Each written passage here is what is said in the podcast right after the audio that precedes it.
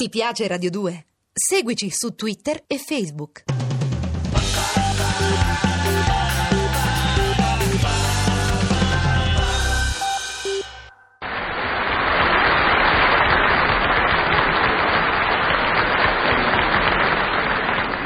Buongiorno.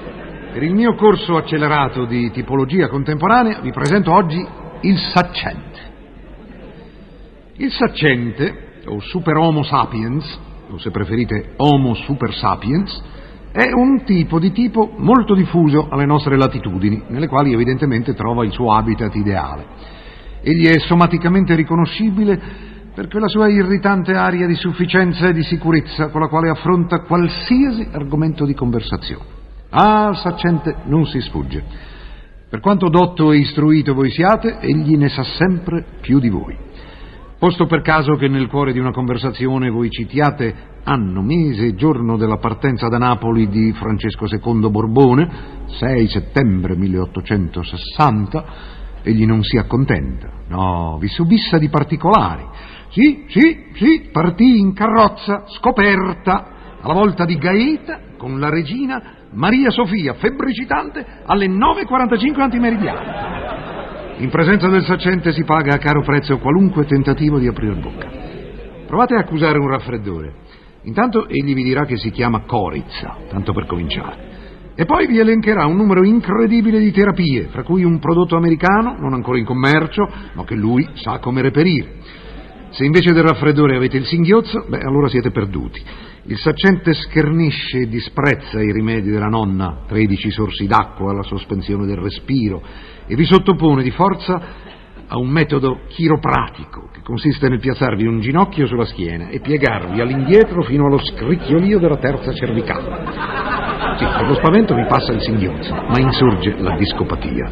Evenienza trascurabile perché il saccente sa benissimo come debellarlo. O guai poi al meschino che sedesse a tavola in compagnia del saccente. Questi stabilisce subito, a voce alta, che il tovagliolo non va spiegazzato, eh no, posato invece con delicatezza sul ginocchio sinistro, e ciò proprio mentre voi lo state infilando nel bavero della giacca. Il saccente ha da ridire sulla confezione, l'assortimento, l'origine di tutti i cibi, di cui, ça va sans dire, conosce esatta nomenclatura francese, secondo l'Escoffier o il Bria Savarin. Sui vini non transige. Vino rosso, beh, la bottiglia va aperta almeno due ore prima, altrimenti fa schifo. Vino bianco fa schifo perché non è ancora sufficientemente freddo. Il rosé fa schifo perché non ha corpo, non ha bouquet e così via.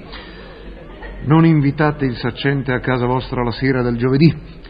Dinanzi al televisore, dove è in onda il rischia tutto, egli anticipa ogni risposta, compresa quella del super rischio, facendovi fare la figura del cretino, talché al termine della serata vostra moglie vi guarderà con malcelato disprezzo e vi dirà «Oh, ma è proprio sicuro che ce l'hai la laurea?» Non date passaggi in auto al saccente. Eh, posto che lo stiate cortesemente conducendo in piazza Venezia, su un percorso che effettuate da anni, il saccente vi blocca appena imboccata la strada. Che fai? Che fai? Fai via ripeta? Sì, perché? Perché? Perché ti becchi sei semafori in più. La strada che faccio io è molto più breve. Dai, gira di qua, gira di qua, gira di là. Se siete così debole da girare, siete fatto. Perché mentre voi, innervosito, imboccate la via di destra, il saccente naturalmente intendeva quella di sinistra. A destra vi attende una sequenza di frecce deviatrici che vi porta a Montemario. Ma anche da Montemario il saccente conosce il tracciato più breve per Piazza Venezia, un tracciato fatto di stradine piccoli e vicoletti strettissimi, in uno dei quali vi attende il solito classico camion della centrale del latte, avariato. Camion, non il latte. Non viaggiate in treno col saccente. Il tempo di sistemare le valigie, di recarvi alla toilette per rinfrescarvi il viso. Al vostro ritorno nello scompartimento troverete il giornale enigmistico, che doveva farvi occupare il tempo fino a Milano, completamente compilato, risolto dal saccente in ogni suo gioco, in ogni dettaglio, dal rebus rovescio al cruciverba senza caselle nere. Non seguite in nessun caso il patrocinio legale gratuito del saccente. Tre anni fa in Lombardia trovai un modulo di contravvenzione per sosta vietata infilato sotto il tergicristallo. Il saccente, in mia compagnia, mi vietò categoricamente di conciliare. Niente, niente, niente, la multa non è valida, va notificata pro manibus. Eh, c'è una sentenza del pretore di Avellino.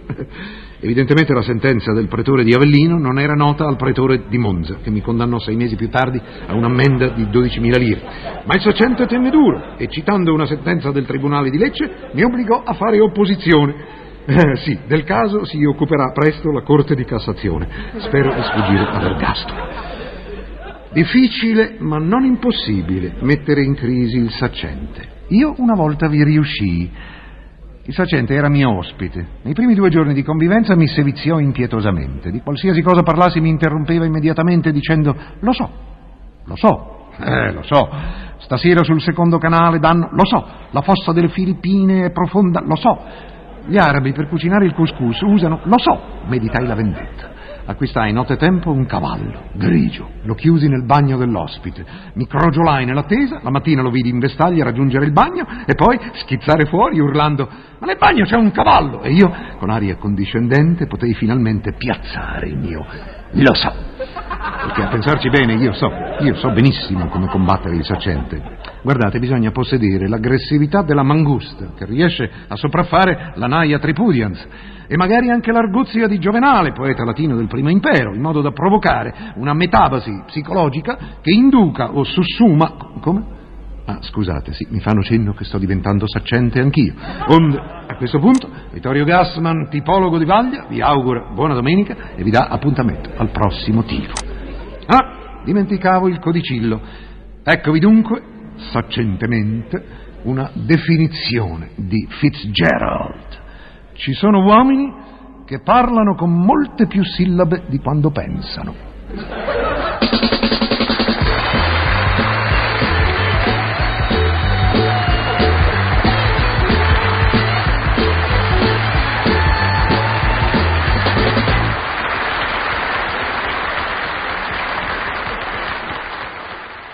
Ti piace Radio 2? Seguici su Twitter e Facebook.